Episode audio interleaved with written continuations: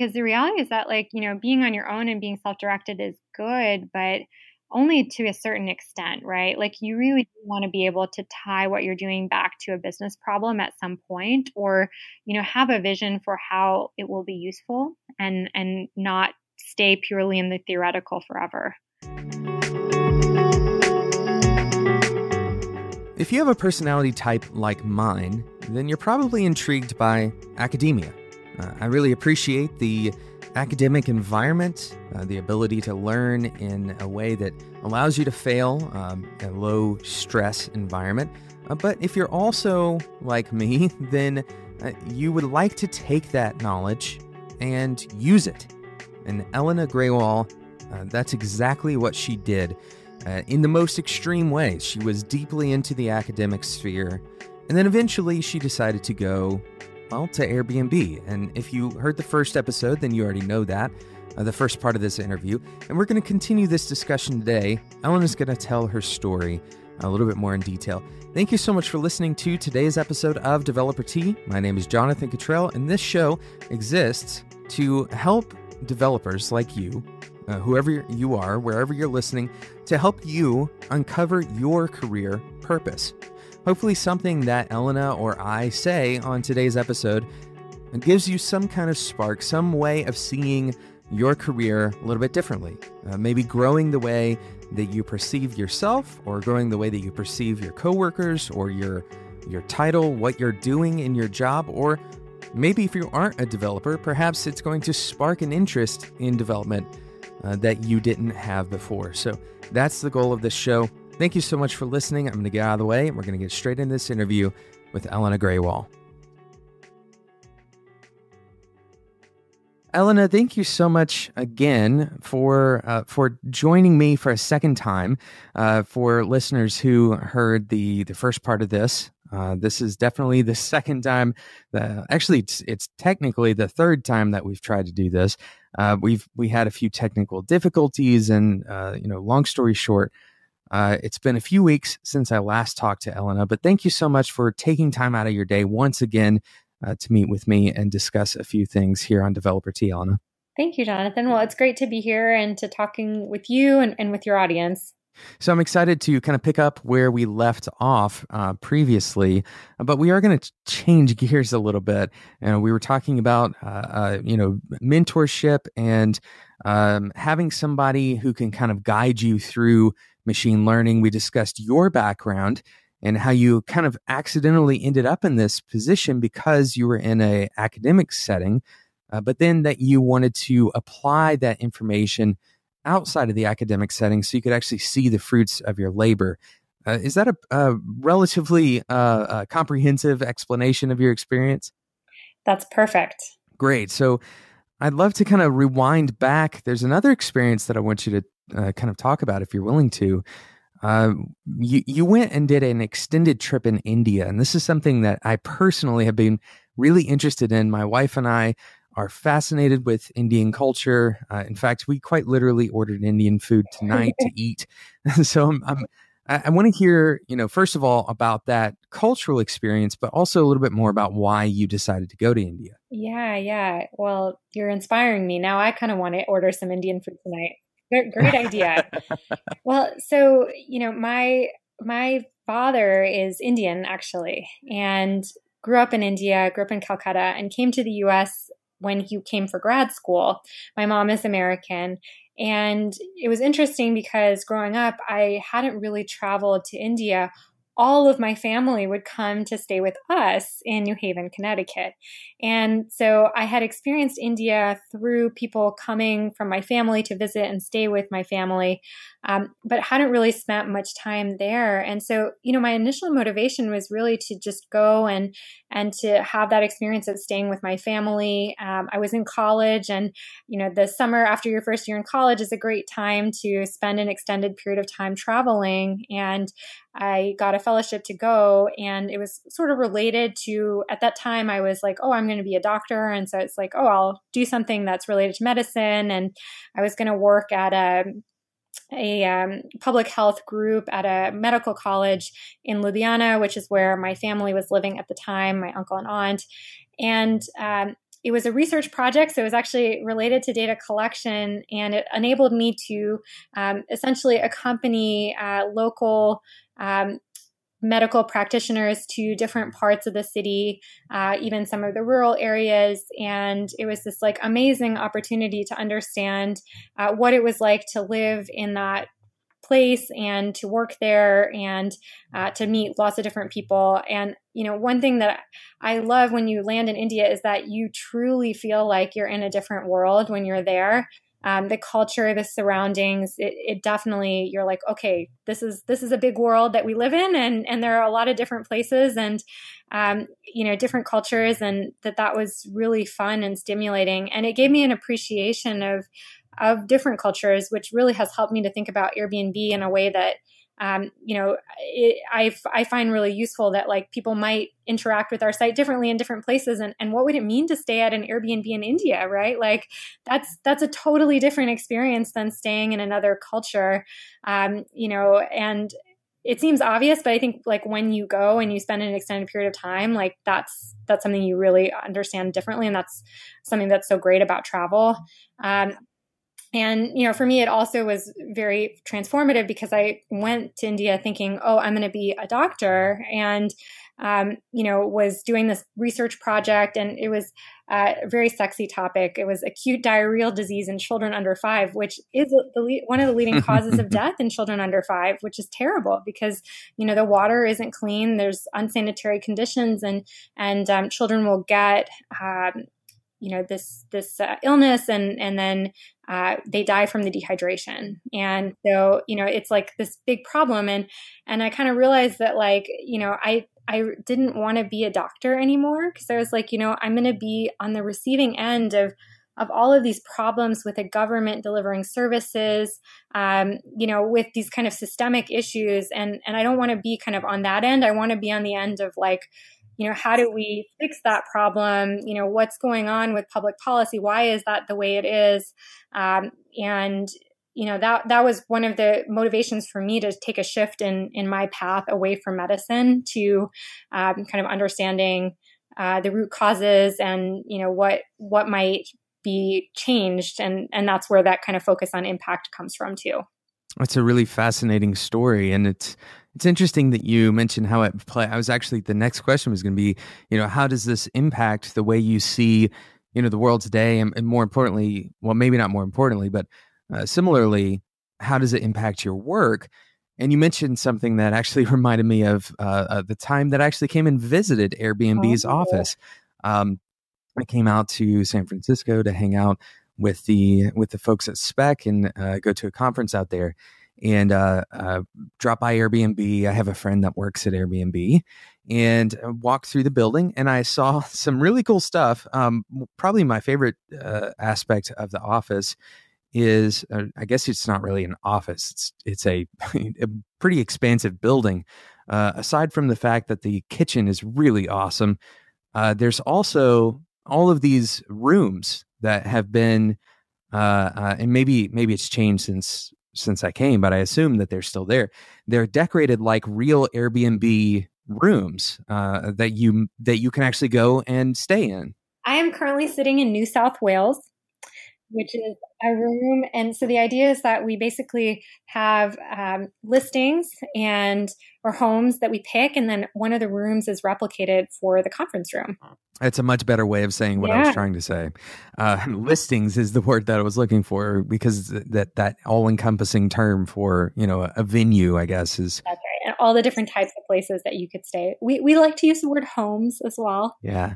So and and that's such a cool thing because uh, I bring that up because it you know it reminds not only the people uh, uh, that are you know coming through the office, but it reminds the people who are working yeah. at Airbnb, hey, this is this is really kind of the products. Like this is what your you know the end point here is this this experience. That's totally right, and you know that's that's what makes it really fun is to be close to that experience that you're creating and and enabling people to go to these different places and have have a new perspective that they might not have if they were staying in kind of a more cookie cutter living situation without that connection to the local place so that's yeah. been really fun and you know i think um the other thing that always gets me for Airbnb is just looking at where we have homes on Airbnb. That was something that continues to amaze me. Where, you know, I remember a friend of mine at Airbnb the first year I joined was like, Well, I'm going to Mongolia and I'm staying at Airbnbs the whole time. And I was like, Wait a minute.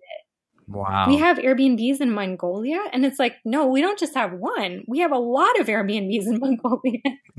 I'm like, how, how is this possible? Yeah. Like, this is the coolest thing ever. Yeah, it, it is an amazing, amazing um, uh, reality now, uh, and, and really excited about you know this kind of direction for lots of services um, that have kind of taken that model, the the concept of sharing, and and applied it across. Uh, I'd love to ask you, um, you know, working at Airbnb, especially in data science, uh, you know, one of the things that I noticed, I actually came in and went to like a, an evening talk uh, that was put on near the kitchen. That's why I knew about the kitchen. I actually had dinner there, and um, it was very cool. It was it was uh, talking about different types of search and how we could optimize search, uh, and how Airbnb Airbnb is optimizing search.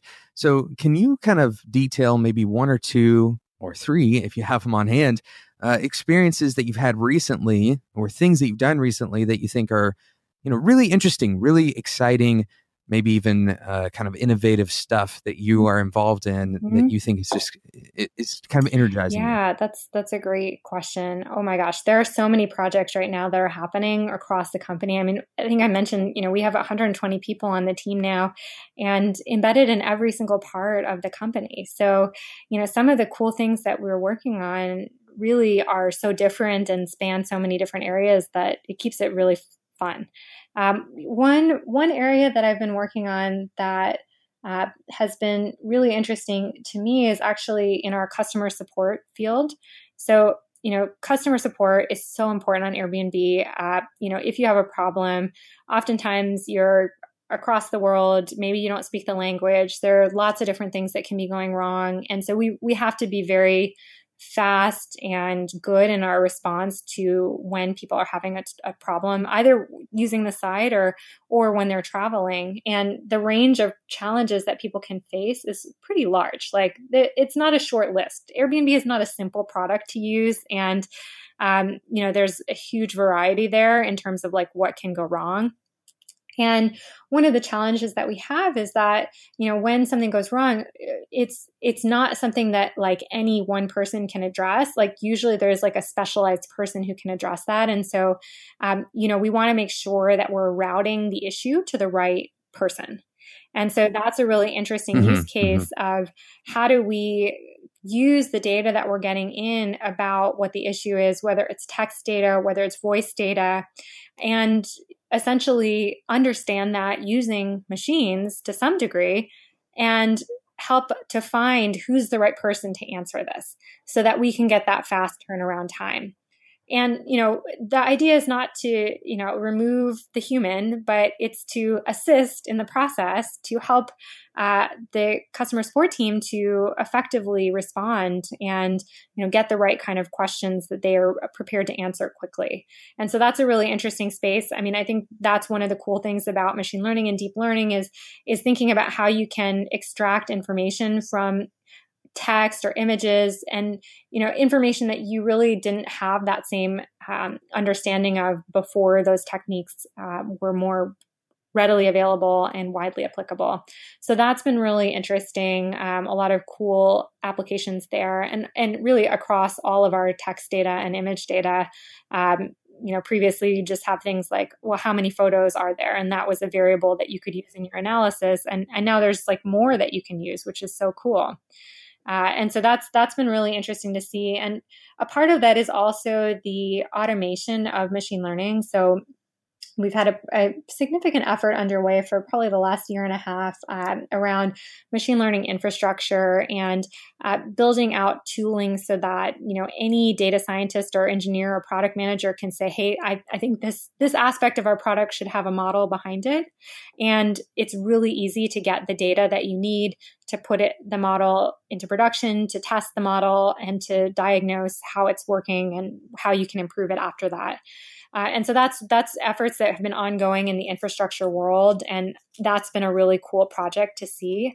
Um, and you know, a piece of it is also the education project part of it. So, you know, how do people understand how to use machine learning and also data in general? So, we have this awesome program called Data University um, that we launched this year. Probably at the beginning of the year, we had a pilot before that. And uh, essentially, it was data education for anyone at the company. So we had uh, data 100 series, data 200 series, data 300 series, starting with, you know, how do you ask a good question? That that's often the hardest thing for people to do is, you know, people will say, "Oh, I need this data." But then you're like, "Well, wh- why do you need the data? What what are you trying to answer?" And so the first course is really about what is the heart of the question that you're trying to answer and and why does it matter? And that's what we start with. And then we go to helping people to be able to self serve and get the data they need to be able to visualize it in an effective way. And then, you know, ultimately to be even more advanced in order to say, hey, how do I use machine learning in my product?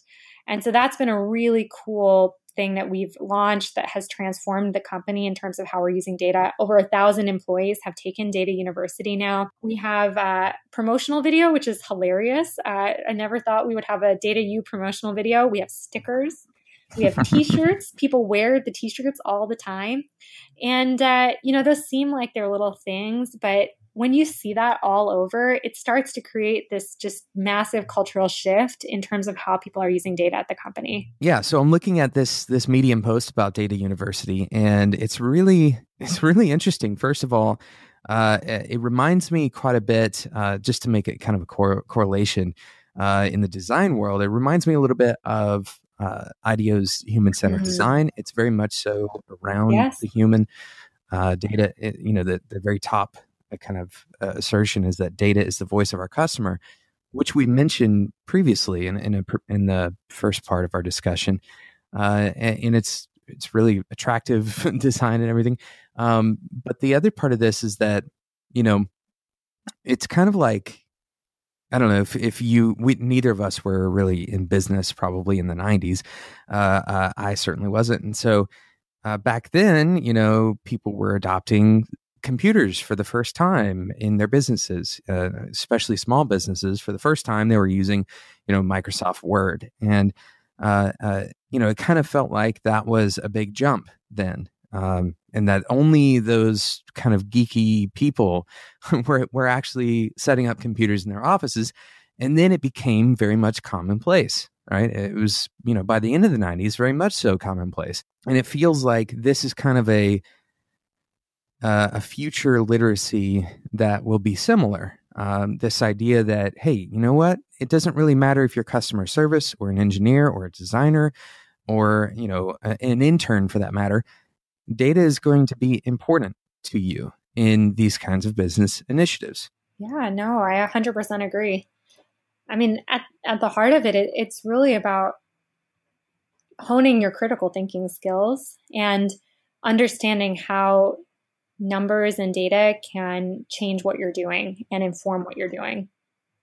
And that's that's something that shapes everyone. I mean, you know, even going beyond that, I get really excited about it because, you know, something that I've seen is uh, oftentimes we hear data and numbers in the news from our friends and a lot of people don't know how to think about that, right? Like they don't know how to evaluate it to say, you know, does that make sense? Does it not make sense? How do, how do I make my own conclusion? And so, one thing that I'm really excited about is promoting data literacy at Airbnb, but also giving people skills that, like you said, will last them in their life beyond Airbnb and serve them well in those other areas too. Yeah. Yeah. And, you know again this isn't just airbnb scale that that needs this information there's there's so many other ways that even small business can benefit from this kind of thinking. You know, um, one of the things that I've started doing for myself, uh, uh, even in the small business world that that we operate in at Whiteboard in an agency world,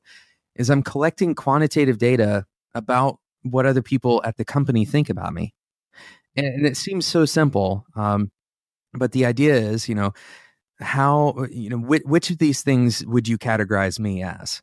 Uh, and then I list uh, a couple of categories of uh, you know kind of roles that I want people to see me as, or I want people to perceive me as.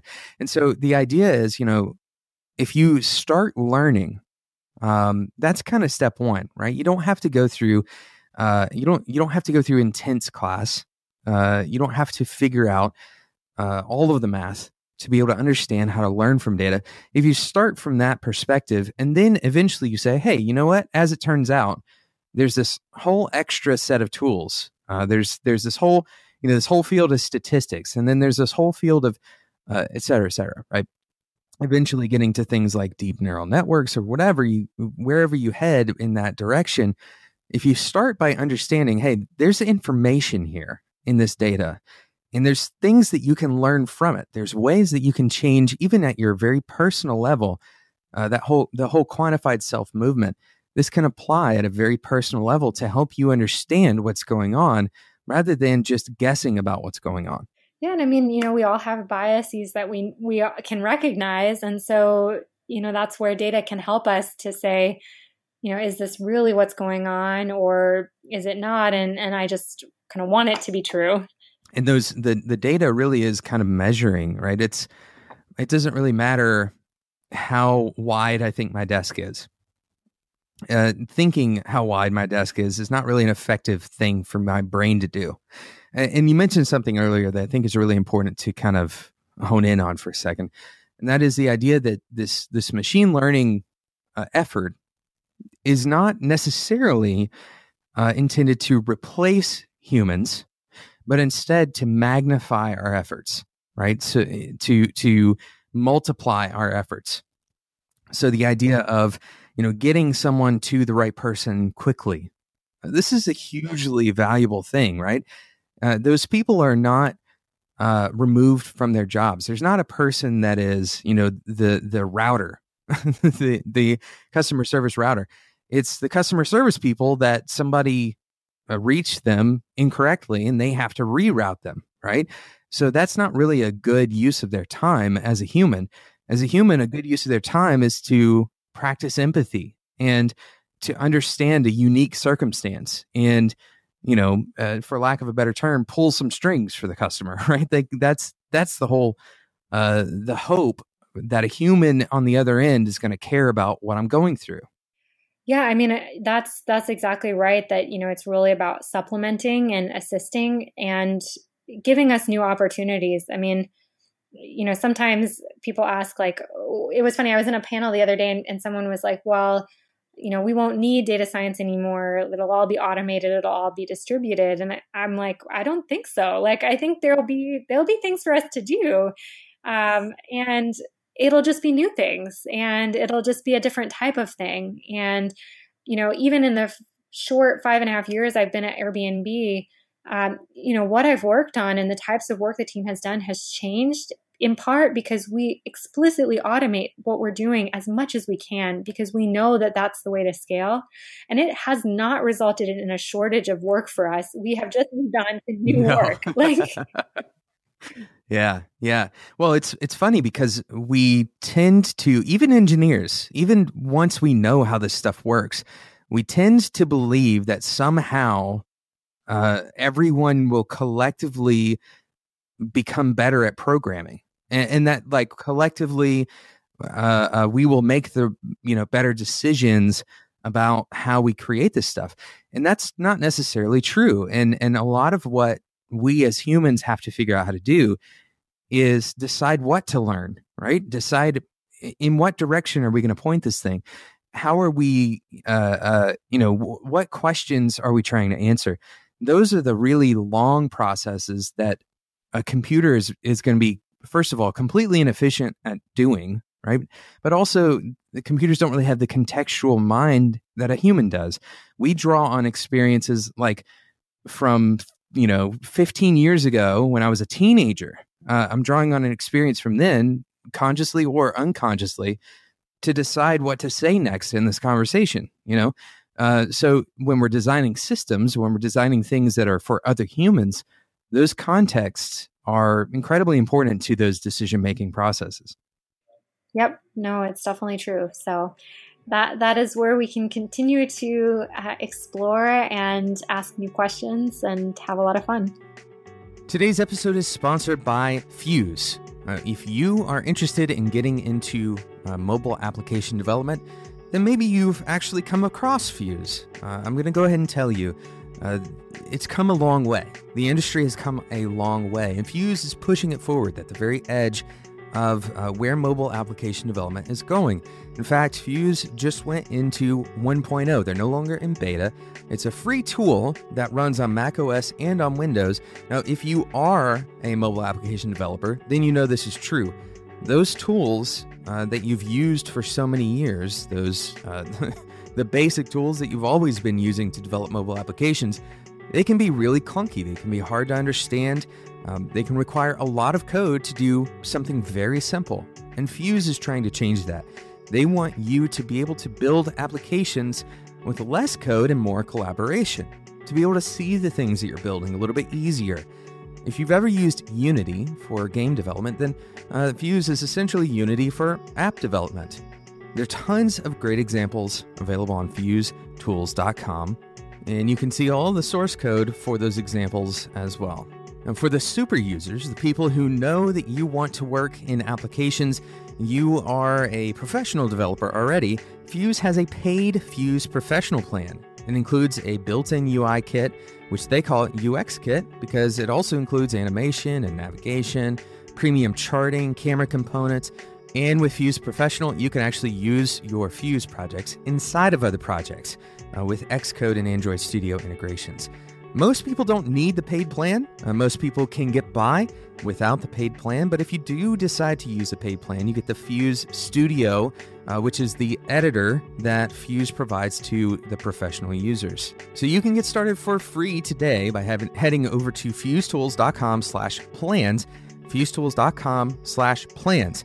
Now, here's the thing this is maybe the deepest discount that I've had on the show at any point. Uh, Fuse has provided a promo code and it expires at the end of this month, but the promo code is DT and you can get 70% off for 12 months. 70% off.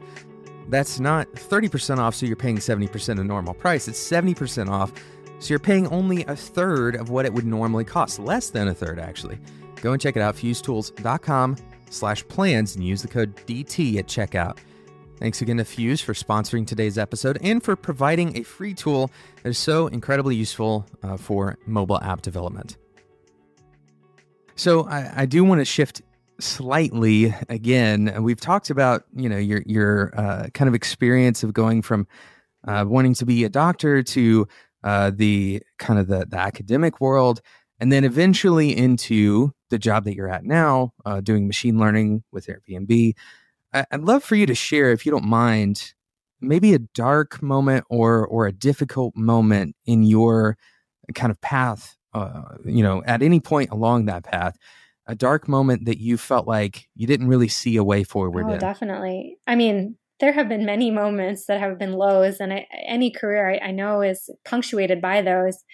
Um, the the the time that comes to mind was um, I guess it wasn't when I I didn't see a path forward, but it was a very stressful time, and I, I guess I didn't see a path forward without a major change. And uh, so it was when I I took the job at Airbnb, and I actually hadn't finished my dissertation. So at the end of your PhD, you have to write this uh, long paper called a dissertation, which is like the culmination of all your work and it's meant to be research that's new and innovative in the field and it, will be evaluated by your advisor and other professors for you to be able to get your doctorate and I hadn't finished mine. And I was like, oh, you know, this will be fine. I'm just going to work on weekends on it and I'm going to have this full time job and, and it'll be no problem.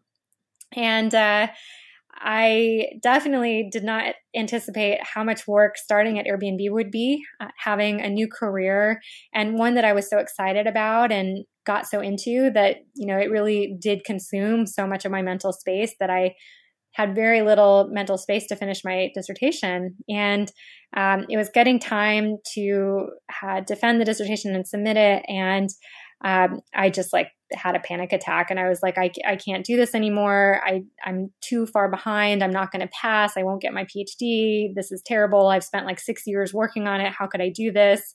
And uh, I went to my manager at Airbnb and, and I said, um, I, I need to take a month off of work. I have a, I have a month before I have to submit this. I, I can't do it anymore. Like I have to take a month off. Can, can I just take like an unpaid leave or something like that? And uh, thankfully, my manager must have realized how addled I was at the time and, uh, and that it was just like not even an option and, and valued me as an employee. So they were like, okay, yeah, go ahead and take a month off. And, um, so I ended up taking that month of unpaid leave from Airbnb and finishing my dissertation. And um, I was really glad that I, I did that. You know, it enabled me to have the space to do it well in the way that I, I really wanted to. It had been this culmination of, you know, six years of work. And uh, I just felt like I couldn't, I couldn't not do it and not finish it. So that was, that was really, really good that I did that. And, but it was, it was a dark time. I was like, really stressed out. I was like having health problems. I, that was when I realized, like, oh, like our bodies and our minds are connected. I mean, I knew that before, but I was like, oh, like if I'm really, really stressed out, like it'll impact everything. And so that was that was really tough. And I was like, I don't know um, if I'll be able to do it, but but I did, and and it went really well. And then I was able to start back at Airbnb again. Um, and you know, I, I, think that the quotation that came to mind when I thought about that time was that Ruth Bader Ginsburg has this great one where she says, "You can have it all, but not at the same time." And so, understanding like you know, sometimes we think that we can do all the things, but, uh, you know, maybe that will be tough to do. And we'll need to prioritize and think about how much time they'll actually take. And maybe at one point, this one thing's yeah. critical and the other point, the other thing is. And, um, you know, if we, if we kind of space it out in the right way, then, then probably we can do all the things that we need to get done. But, um, yeah, that was definitely one of those moments where it's like, oh, I, I bit off way more than I could chew, but yeah, there's there's another similar quote uh, uh, that says, um, "You can have anything, but not everything." That's right. I can't remember yeah. who says that. Uh, a very similar, very similar kind of concept and uh, staying focused. You know, that's a really interesting thing. And I, I, w- I was going to ask you, you know, what what you feel like you learned from that experience. Certainly, you just mentioned something important. Uh, that you learned that the mind and the body are are definitely connected, no matter how much we want to uh, maybe sometimes deny that and, and, try to soldier on that they are connected. What else would you say that you learned during that period? Yeah, I think just being a lot more realistic about my timelines for things and you know kind of and that's something yeah. that you learn when you work too is you know you have to think about okay like here's this task that i need to get done let me break it down you know what do what do i need to do to finish it how much time is that going to take and be realistic and you know leave buffer times and don't be kind of flippant about it where you're like oh it'll it'll just get done. You know i'll just do it on the weekends. Like well how much time will you spend on the weekend? Like what what does that really mean? Um, and and then prioritizing you know being a lot more careful about uh, the kind of rank order of what you're doing and um, making sure that you don't end up in a situation where you're so overwhelmed because you really have taken on more than you can do. Yeah, uh, it's so important uh, to note kind of the action step that you took that was so critical, and that is the elimination step. This this idea of focus is very often uh, kind of abused in in common discussion. Um, that you can focus on anything you want to. The truth is, focus requires elimination. Uh, uh, taking things away and simplifying. And this this can be at a very physical level, even you know, simplifying your desk. This is actually a really common thing. Uh, if you Google, you know, how to how to gain focus, you're going to see a bunch of listicle articles, and almost all of them say clean your desk off. That's like one of the top. And there's some some good science behind that. Uh, if you have a dirty house, even if, if you go to work, you leave the house behind, you still feel that clutter. Uh, for whatever reason, our minds carry this clutter around. Uh, but this is true in, in, the philosophical sense, or, or maybe in the you know kind of more ethereal sense, that if you have a bunch of things that you are putting your effort into, like a bunch of different jobs that you do, uh, for example, for a little while I was doing Soft Skills Weekly. This was uh, probably about ten weeks that I did it, and it was a, a weekly newsletter that I was, uh, uh, you know, putting a couple of articles together, which doesn't sound too difficult, right? It seems like, okay, you should be able to send a newsletter out. Uh, that shouldn't take too much time. The reality was the space that that occupied in my mind was far more than the the task, you know, really required. Um, that that kind of slot for projects that I'm currently doing, uh, that that has a minimum size that uh, ultimately was too much. And I decided to eliminate that so that I can make this podcast better, so I can make a, a, another side project called Beyond Boot Camp a little bit better. And by eliminating that thing, I gave myself, you know, I granted myself more space to do other things better. Yeah, no, that makes sense. And I mean, in that process too, you probably realized more too in terms of what was really important to you and and gave you that perspective to help to guide your decision about how to invest your time.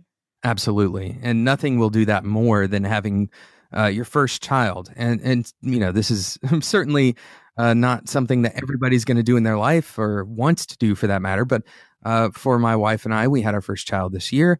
And that has been very much so clarifying in terms of priorities. we very quickly learned what we uh, actually value versus what we thought we would value. That makes a lot of sense. That's great. So, uh, excellent answer uh, to such a, a difficult question. Um, uh, because you know bringing up those things is, not easy.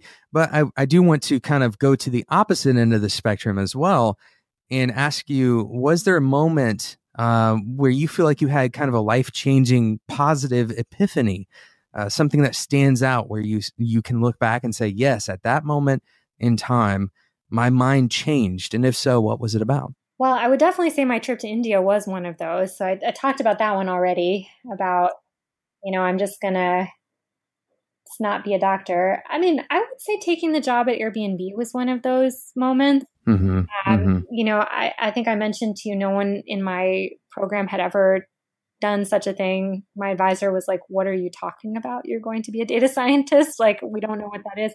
My mm-hmm. parents were really confused. They were like, What is this Airbnb? They're like, We don't know, even know about mm-hmm. this. And you're at Stanford getting a PhD. Like, we, we had high hopes for you, but now we're like kind of concerned. What's going on? Um, it was really interesting. And, um, you know, I think that like the epiphany that I had was just that um, you know, I, I'm in data science, so I'm a pretty rational person. Mm-hmm.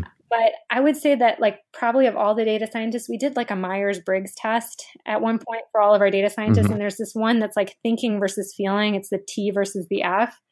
And I was the only mm-hmm. F on the entire team. And I think back wow. of that moment of deciding to come to Airbnb, and it was like, you know, there was a rational component to it for sure. And, and I was looking at the data and I was looking at, you know, looking at Google Trends, how many people are searching for Airbnb, what's the outlook here, like getting as much data as I could.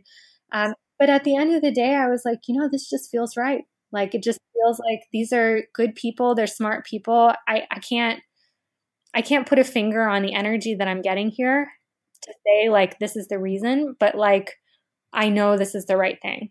And so that was, I think, a great moment for me in terms of like trusting myself and uh, just taking a chance and then um, kind of getting the the feedback later that like actually that that was a really good decision and you know kind of keep doing that like listen to listen to the data but also think about like what are the other signals that your gut might be getting uh, that is data that you can't put into a number but it could help you to make a good decision yeah, that's that's such a good uh, uh, kind of directive for. Uh, I also am an F. I'm an INFJ. Uh, what was your? What were the rest of yours, if you don't mind sharing? Oh yeah, well we're very close. I was an ENFJ. Okay, yeah, uh, and and so this is uh, there's there's a lot that can come out of this. I'm actually reading a book right now uh, by uh, Ray Dalio. I'm not sure if you've heard of him. He's an investor and he runs a, a company called Bridgewater. Uh, I think it, it, may be called Bridgewater Associates. In any case, Ray Dalio has a book called Principles. Uh, he's actually going to release two volumes of this. And uh, in the first volume, he talks about life principles and work principles. Um, the other one's going to be more about finance and that kind of thing. Uh, but this the, the, book has some really interesting things to uh, to kind of wrap your mind around. He was actually one of the first uh, financial firms to grab a hold of the idea of um, encoding their decision making process into code. So they created some decision making, you know, algorithms, and they could plug in the numbers and effectively, you know, come out of the other side with, you know, what is it that we want to do. And he discusses some of that in the book, but he also discusses the importance of psychometrics. And uh, he has everybody on his team uh, take like three or four different psychometric tests, and then he creates these baseball cards for each person. And uh, these baseball cards kind of share people's strengths and weaknesses. Uh, it's a very interesting concept uh, because I don't know that I would want my weaknesses presented on a baseball card uh, per se at work, but um, this has been really effective for them because what they've been able to do is become very honest with each other and you know kind of form teams within Bridgewater. You know, once they get past that painful period uh, uh of saying, okay, yes, I am actually not good at everything. once they get past that, uh, there's kind of this light bulb moment for them where they say, okay, I can actually collaborate with people who are better at certain aspects than I am, at certain things than I am. Uh, so I thought it was interesting that you mentioned Myers Briggs. Uh, but I also like the idea that you kind of went off of an impression, uh, even though you were also doing this other study, right? That uh, you mentioned something in our previous discussion that maybe there's some data yeah, in your gut. Right. right? Like maybe there's something in there that makes sense, but you can't quite uh, you know rationalize I, I 100% believe that at all times and you know that's where i thought about like when i walked into airbnb there was an energy in the air you know you could see it in the people mm-hmm. around mm-hmm. how they were moving what the space was set up and that's not a data point right but like that goes into your gut and you're like wait like i feel really good about this right yeah yeah. And you could probably quantify it with other things, but you know, in in that moment that you're making that decision, you might not have um, exactly the numbers to to say why you're deciding something. Yeah, yeah, and it, and it's difficult to know. I mean, uh, a lot of the time we're wrong, and and we have to learn how to you know get and pull ourselves out of that. Uh, some of these epiphany moments, um, like what you've experienced, you know, I had epiphany moments even at, at the very kind of basic level uh, uh, with you know JavaScript, learning about objects and learning that I could inspect objects in the inspector. when I was first yeah. learning how to code, that totally changed the way that I thought about you know actually developing with JavaScript because I was doing a lot more visual testing, and now I could actually do uh, some comparing in the console. And this was brand new to me. I was you know I was very young at, uh, in terms of coding I didn't know anything about what I was doing. And so I've had those kinds of moments where, you know, I, I realize, for example, that uh, uh, I've had the the realization that almost every language that we use has some core fundamental concepts that are the same, and uh, uh, uh you know, naming ends up being a pretty vast majority of what you do as a developer, right? Uh, which is you know and, and, that may not be as true. That's certainly true for web developers who are doing presentational information and that kind of thing. Uh, probably a little bit less true for you, though, uh, now that I think about it, because you're doing more math intensive things, but certainly you're still naming variables and that kind of stuff, right? No, that's very important. And also just thinking about how you can uh, standardize. I mean, having a standard database and schema that is understandable is really important. So, yeah, absolutely. So this has been an excellent discussion. I, would love to know, uh, uh, you know, there's a few things that I think everyone who listens to uh, episodes like this, they they are connecting to your big story, but also, you know, you have an everyday kind of uh, process of operating uh, uh, as as a data scientist. I'd love to know, you know, when you set out to learn something for yourself, uh, particularly if you're look, looking to learn a skill, maybe uh, learn a new language or or understand a new concept. You know what what do you do uh, to learn? Do you, what is the process that you walk through? Um, I'm a Googler. that, that's my main answer. I mean, I think anybody who does something technical is like Google. Yeah, it's like the best thing ever. Um, so, I mean, usually I will just say, "Hey, how do I learn how to do this?" Type it into Google, see what pops up. I have a couple people that I look to as thought leaders in terms of how to learn something. So, um, especially when it comes to deep learning and AI, um, Fast.ai, my friend Rachel Thomas and Jeremy Howard uh, have some great blog posts about, um, you know, that area. And and so you know I, I would look to some of those blog posts to link out to other blog posts that I could read to learn about the topic. Um, but you know honestly it's it's really Google. Uh, I've, I've done courses online uh, things like that. But the other thing that I would say is whenever I'm trying to learn something I tend to be a learner where if I'm not doing something that has a purpose I have a really hard time fully mastering it. So I'll usually try and learn a skill in the context of I want to do this thing. And in order to do the thing, I need to learn the skill.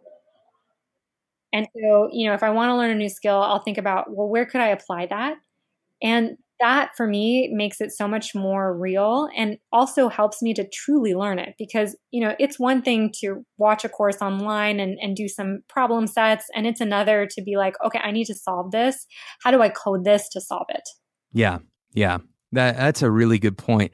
And I think most people are probably very similar that learning, you know, in a hands-on way, especially when it comes, you know, right now I'm actually wor- working on a React Native project. Uh, it's one of the first that I've ever done.